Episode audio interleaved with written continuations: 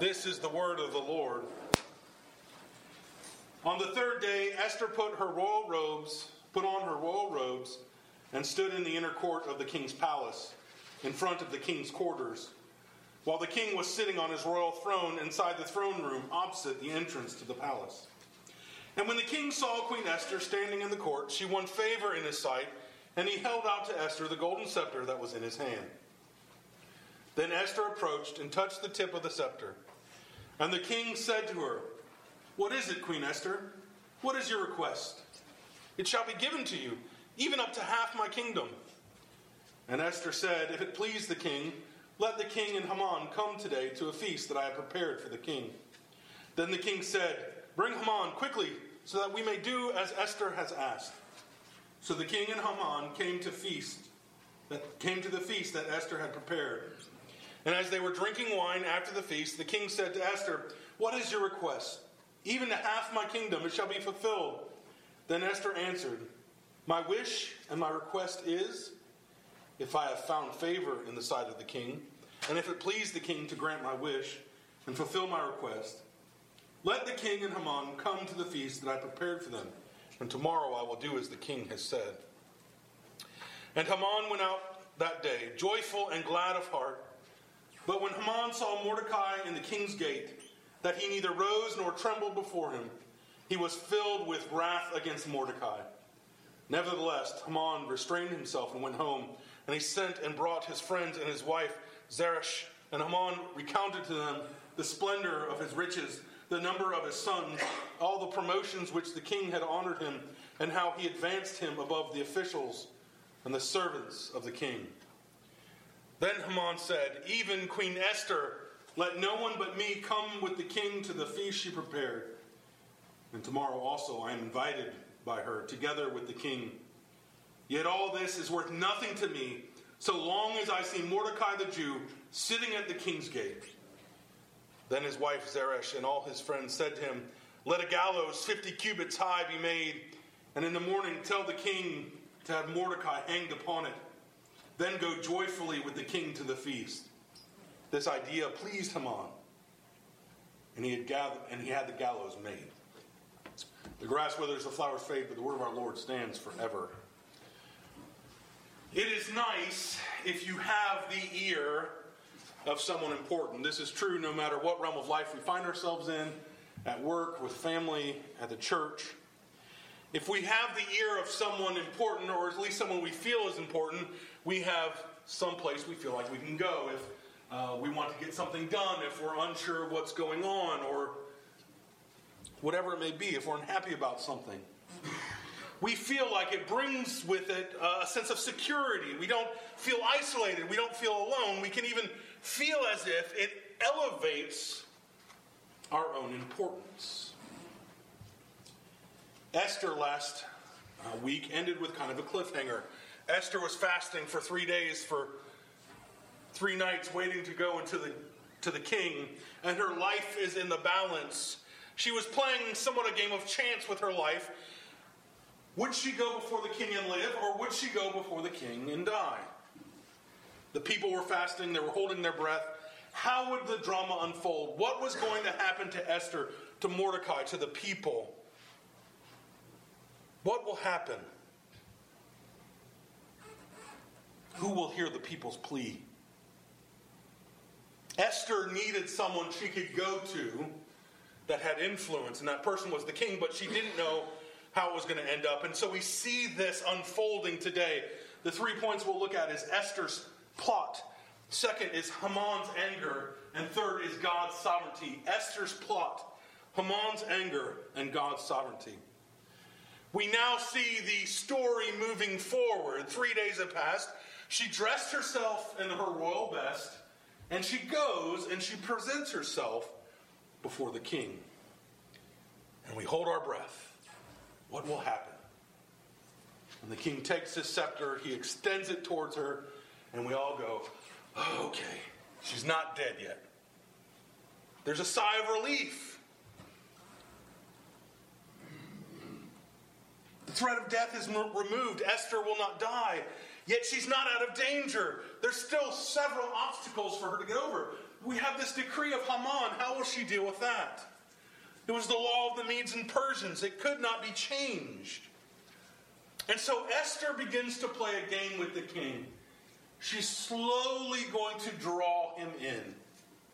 He says, Hey, what's going on with you, Esther? If you need something, anything, just tell me, and I'll give you up to half of my kingdom. And that's a pretty generous thing right there, right? Think of some great king, maybe the king of England when he still was the actual the king sovereign of England, and he said, "I'll give you up to half of my kingdom. Half of it will be yours." Could you imagine if someone just came? I don't know. Bill Gates, he's really wealthy, right? Hundreds and hundreds of billions of dollars. If he, you go to Bill Gates and he said, "I'll give you up to half my money," yeah, that's a good deal, right? I'd like like to have that. Who wouldn't? But she doesn't ask for it right away. See, the king, even this king, this foolish king, he's not so dense to know that Esther doesn't want something. He knows that she took a risk by coming to see him. Why endanger your life? But Esther still had more obstacles to overcome. Uh, the first we already mentioned this was an irreversible law. This was tradition when a law was in place. It was the same problem that Daniel had, right? With the bowing to the idol. Or Shadrach, Meshach, and Abednego, I guess it was. It was law, and even though the king didn't want to throw him into the fiery furnace back then, he had to because it was law. And the law was in place. How could he reverse this law without losing face? And we know this is a king who doesn't like losing face, right? Oh, that, that silly wife of mine won't come. Y'all show her. She would also, though, have to reveal herself to be a Jew. She's been lying to him all this time. Why didn't you tell me who you actually were? Why didn't this come up? What is the backlash that might come from this? And we have to understand that Esther, it seems, at least probably to her, that she's operating in a bubble. It's not like Moses coming to God in a burning bush saying, I want you to go to the king of Pharaoh, and this is what I want you to say. It's not like that. She's making these steps going forward, not knowing the outcome.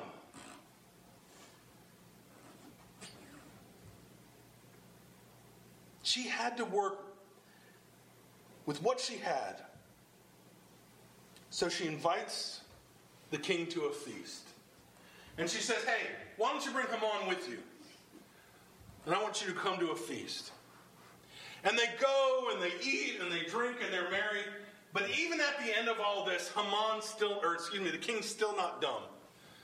You did not risk your life for a date. Which is, in essence, uh, at this point, all she's asked for. Hey, come have dinner with me. Bring your friend if it, it feels good to you. See, she didn't risk her life for that. So she says, Tell me, tell me what you want. Again, he says, the second time, Tell me what you want. I'll give you up to half of everything I have. And it seems like she's going to ask, right? She starts to, well, this, all this language of like, let me tell you what I want, if it please the king. But she doesn't actually ask. She asks for them to come back the next day. Would you come back one more time? Would you come have dinner with me again and, and bring him on one more time? She's playing This is something that doesn't happen in a bubble. It's not like me and Luann went out to dinner and asked one other person. No, this is seen by everyone. They're watching what's going on. She's putting him into a position where he would be virtually obligated to do what she asks. I've often heard this said, and women, you can agree or disagree, uh, but I've often heard it said that what women like to do is make men think it's their idea to do something. That's how you get things done, right? We'll just make him think it's his idea, when all along it's not really his idea, it's our idea. Am, am I letting out a secret? That's what you have to do. That's what she's doing. She's maneuvering him. She made him feel as if she was in, he was in control. But you have to think curiosity alone is going to bring him back. What does she want? What is what's going on here? If he comes again, he's, he's almost agreeing to give her what he wants before he knows. If he, if he goes back on this promise, he'll lose face. It still may seem like a long shot, but it's a good shot. Now, we've said a lot about Esther over the last, what, four weeks up to this point? And there's a lot of things you can say about Esther. Was Esther a model Christian, as it were, a model follower of God? No, we know she's not. She's not acted like she should. She has given in oftentimes to the will of the world. But she is also with not, not without faith. It may be hidden, but it's there. And we have to acknowledge this fact. She is taking a stand for God. She may not understand what it entails, but she is defending God's people. And, here's the reality this is the, the takeaway we get to take from Esther. We too must take a stand for God. And it may not always end the way we want it to end. And it may cost us something before it's all said and done. But we have to take a stand for God. Notice the stand that Esther takes, because it's no small stand. I'm going to go before the king, and there are only two outcomes he'll spare my life, or he'll kill me. She goes in with that knowledge. These are my two outcomes. I may die here, but she takes a stand. On one hand, in this part of the story, we have Esther. On the other hand, we have Haman. Haman, who is kind of the tag along here, right? He's the third wheel, as it were, to the party. He's being drug along, and he just is kind of smiling for the ride. Oh, I'm meeting with the king and the queen. I'm hot stuff, right? Could you imagine being invited to go with the king and queen, sit down and eat with them? But here's, here's the problem with Haman. He's both ignorant of what's going on, but he also has this problem. He wants to be significant, but he just doesn't want to be significant. He wants to be seen being significant. He wants everyone around him to notice how significant he actually is. And because of this, it doesn't take much to spoil his mood. He's been having a great day. He's been going about life, oh, hanging out with the king, we're having a good old time. Oh, and then all of a sudden, uh, oh, the queen comes and wants to go to a feast, and I get to go to the feast with the king and queen, and this is a good day. And then as he's leaving, he sees that pesky Mordecai. You ever have those people in your life where if you just see him, you, it changes your countenance? that person. There seems to be an, an irrational hatred of Mordecai here. He comes into the king's gate, Mordecai's sitting there. He doesn't show him respect and he doesn't fear him. You think, at the very least, for Haman, as he's coming out, he, Mordecai knows what he's done, and there might be fear, but Mordecai is indifferent to him. And this turns Haman's joy to wrath. His whole fragile ego cracks. When it's being stoked, he's feeling blessed. But when it's ignored, he feels angry. Nothing has actually changed about his life. Guess what? He's still the guy who just had dinner with the king and queen. He's still the second most powerful person in the country. But everything fell apart for him at this point. But he doesn't do anything. He goes on about his business. He goes out to do damage control. So, what do you do when you're feeling down about yourself? It, would be if I came home from a real hard meeting at work or something, and I said, Family, come in this room. Sit down. Let me tell you about me. I am a preacher among preachers. I go from the pulpit and I preach fire and whatever. And they'll laugh at me like they're doing now. He goes to him, he says, Hey, let me tell you about myself. I've been elevated in the kingdom above anyone else. Look at how many sons I have. Look how rich I am. He's boasting. I think he's trying to make himself feel, I feel good about himself. He alone, he said, I alone have been summoned to the queen's banquet. But for all this, for all this, it's all worth nothing to me so long as I see Mordecai the Jew sitting at the king's gate. How fragile was his world? How fragile was his God? This idol he had placed in his heart to be the most significant person just shy of the king. That if one insignificant Jew, Mordecai, shuns him, then that ruins everything.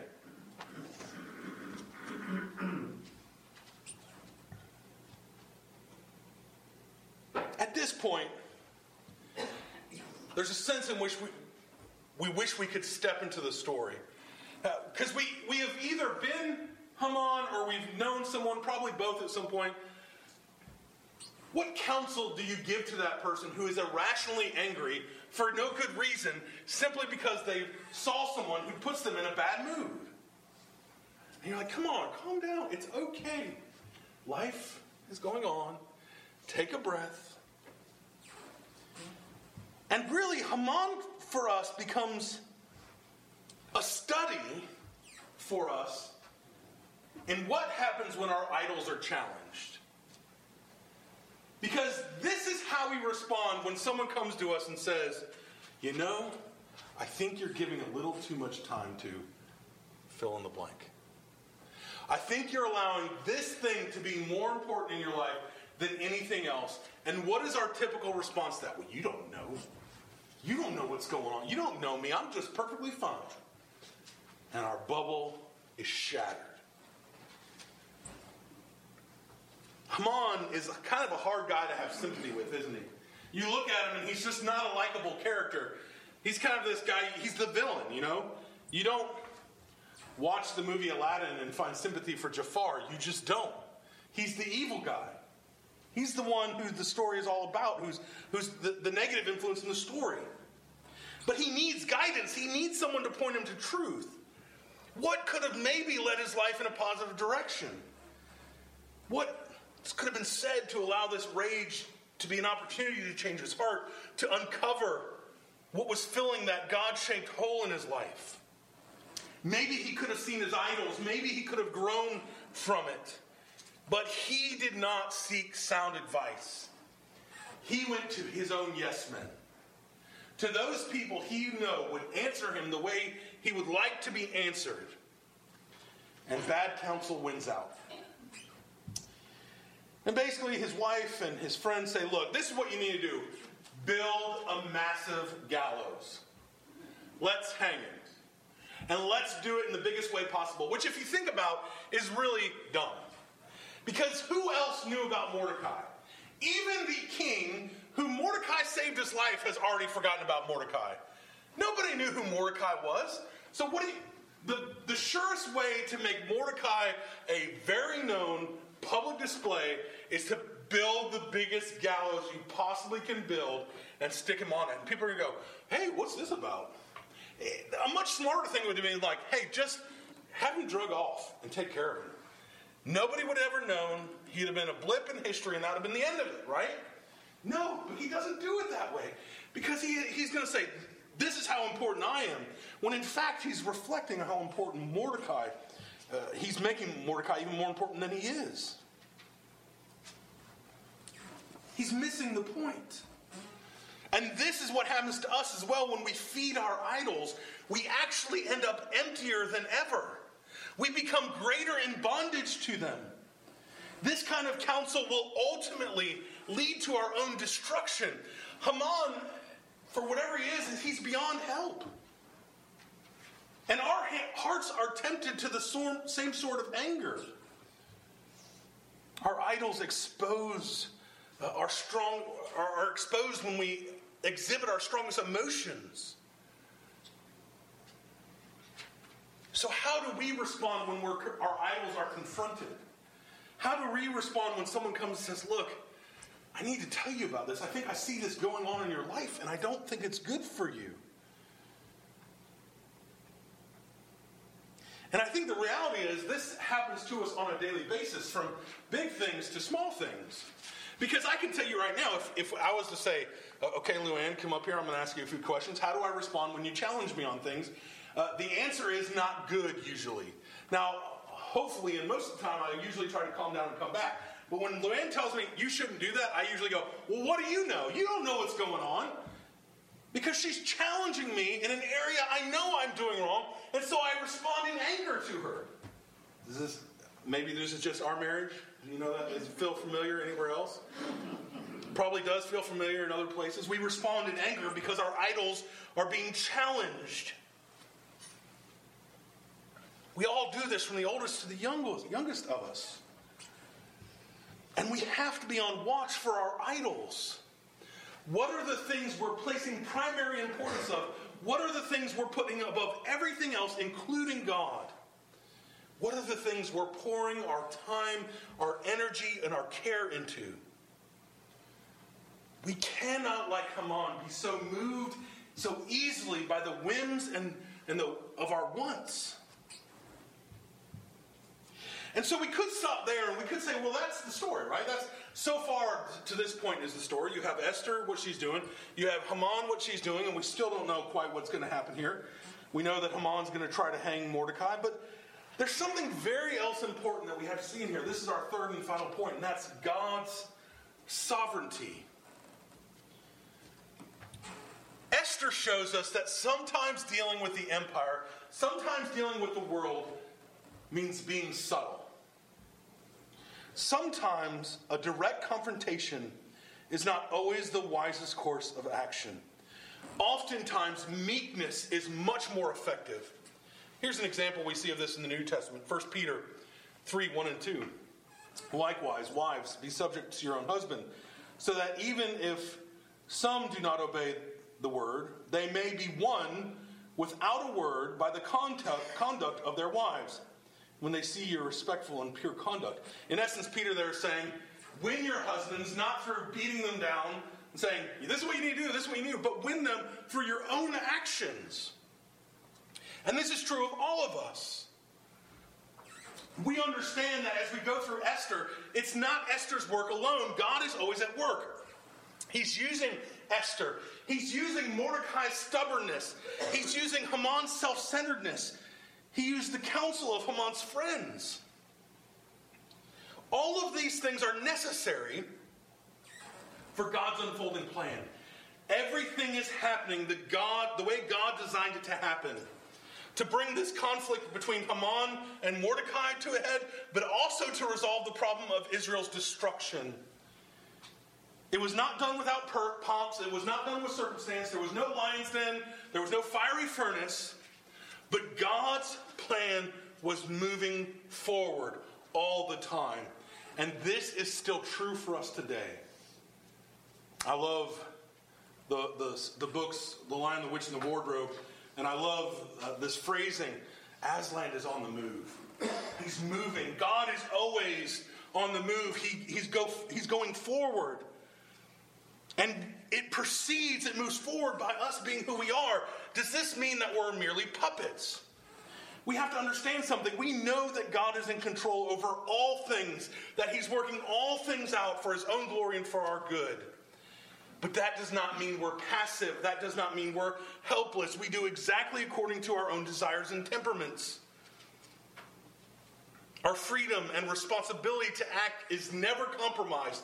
But in the end, God's purposes will come about. Philippians 2. Therefore, my beloved, as you have always obeyed, so now, not only as in my pre- as in my presence, but much more in my absence, work out your own salvation with fear and trembling. For it is good, for it is God who works in you both to will and to work for his good pleasure. We are working out our salvation, but God is also working it out within us. And I think we would be, it would be shameful at this point not to once again consider the two kingdoms, even as we have each and every week. We have to consider the kingdom of God in opposition to this empire, this kingdom of the world. Approaching God, the king, is not like approaching Ahasuerus. You don't approach the throne of God wondering, is he going to smite me or not? That's not how it works. You approach the throne of God boldly, not on trembling knees, not with fear, wondering if you will survive, but God invites you to come. And He doesn't invite you to come sometimes, He invites you to come all the time, frequently, making our petitions known. He is Father to us. Even the scripture said, if earthly fathers take care of their children, how much more will your heavenly Father take care of you? We see this throughout scripture over and over again. Philippians 4 do not be anxious about anything, but in everything be by prayer and supplication with thanksgiving let your request be made known to god hebrews 4.16 let us then with confidence draw near to the throne of grace that we may receive mercy and find grace to help in our time of need. We are called to frequently come into his presence. And for us, our entry fee is free. But know this your entry fee is not cheaply bought. We freely come before him, but we have one who has paid for it with his own blood. Jesus Christ, the Son of God, and now nothing can remove that from us. We have an entry card signed in blood. And the question for us is this What have you done with it? What have you done with your entry fee before the kingdom, before the king of, of the world?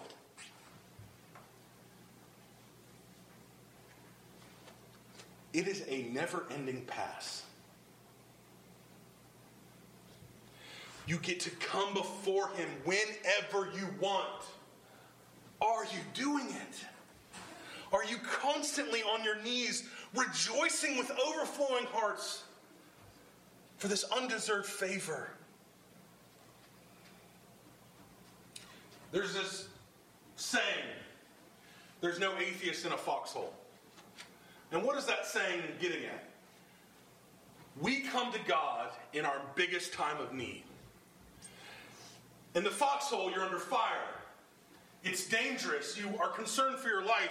And during that time, uh, you begin to bargain with God. God, if you just get me through this. I remember after the Cubs won the World Series, I started seeing this picture on the thing. Hey, for all those who made your prayers to God, church starts at 10:30 tomorrow. Uh, the joke being, you're praying for something to happen, and now that it's happened, what are you going to do? There's no atheist in a foxhole because in our hardest time of life, we want to believe that there's something out there helping us. But the rest of the time, when things are going okay, how do we act? Far too often, we can be like fickle Haman. We can say, Yes, I know I'm God's child, but I really, really need fill in the blank. What is the thing that you need? What we should be doing is daily coming on our knees before God, asking that He transform our hearts, knowing that He has given us the Holy Spirit that is lifting our hearts up to Christ, filling us with a desire and a worship to pray, to bring about our sanctification.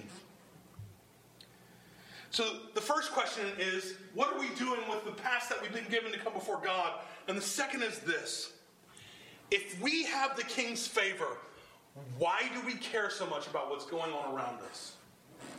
Why do we care about so much about what the world thinks it can do to us? We have the promise of God Himself.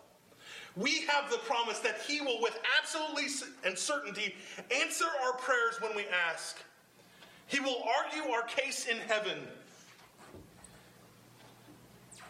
Why are we so worried what the world, what Haman can do to us? We know we only have it in part now.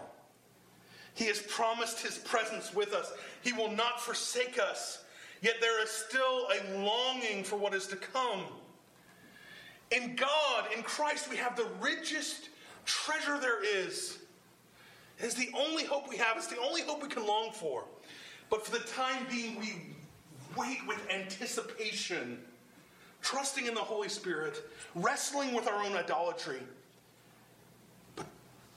seeking the one who will produce faith in our hearts. We have no fear in the king's coming because we are the king's servants. Christ himself will open the door to us. None can shut it in our face. There is no earthly power or principality that can do anything that will affect our standing before God. Esther is taking a stand for, before, for God. She's putting her life on the line. She's maneuvering the king. We need to also likewise be like this, patiently and fervently bringing about truth. We need to do it in maybe a different way than Esther. We need to be actively seeking and calling upon God. But we cannot be like Haman who is placing his trust and his hope in his own power and position, on his own works of his hand. We are to come and understand that God is in control, that he is working all things out, and that we are to rest and trust in him, the king who has paid the price so that we can come before him. In a moment, this is what we're going to see here that the king paid the price so that we can come into his presence his body broken, his blood poured out. He has come. He has come for us so that we may have life. Whom do we fear? And in whom do we hope? I think that's the question that Esther has left before us today. Do we have hope in God? Do we fear him only rightly as the one who is creator of heaven and earth? Or do we fear this world and are we in love with all its trappings? Brothers and sisters in Christ, my hope and prayer is that we would learn to love this world less and to love our God more. Let's pray. Heavenly Father, we do believe that you are indeed sovereign, that you are working all things out for your glory and for our good. Would that belief ring true in our hearts and come forth from us in the way we act and work and labor in your kingdom. We ask in Jesus' holy name. Amen.